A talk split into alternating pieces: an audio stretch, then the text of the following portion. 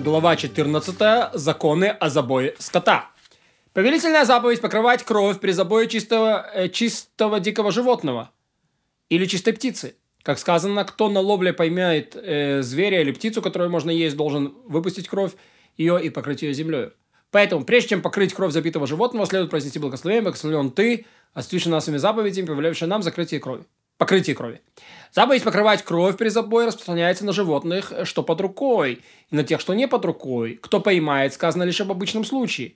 И распространяется она на обычных, но не на посвященных животных, будь то посвященные для жертвенника, посвященные храмовому казначейству. То есть так называемые кодшей мизбех или кодшей абайс. И если приступили и забили их, то не обязательно покрывать кровь землей. То есть нельзя их забивать вне храма. Если уж так сделали, то не покрывать. Если забили дикого животного или птицу, а после посвятили их казначейству, или же посвятили их кровь, то обязаны покрыть кровь землей. При забое и помеси скотины и дикого животного, или существа, о котором есть сомнения, дикое это животное или домашнее, покрывать кровь обязательно, но не следует благословлять.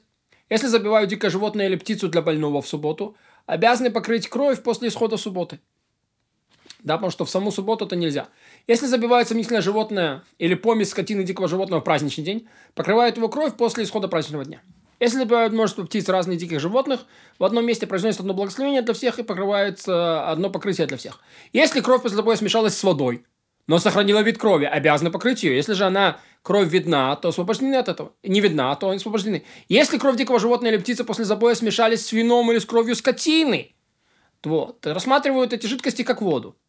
Однако, коль скоро возможно, что видна кровь, которую следует покрывать в таком количестве, как если бы ее как если бы она не смешалась с водой, то обязаны покрыть землей все, и то, и то.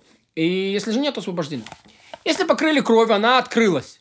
Не нужно покрывать еще раз. Если ее покрыл ветер, но не обязательно покрывать еще раз. Если же она открылась снова после того, как ее покрыл ветер, тогда необходимо покрытие. Если нет другой крови, кроме чем той, что брызнула и осталась на ноже, обязаны прикрыть ее. То есть, это единственная кровь, ее тоже нужно прикрыть. Если забили птицу или дикую тварь, а кровь проглотила земля, но ее отпечаток заметен, обязаны покрыть. Если же заметен, это подобно крови, которая не заметен, то как будто бы ее покрыл ветер. И освобожден от обязанности накрыть.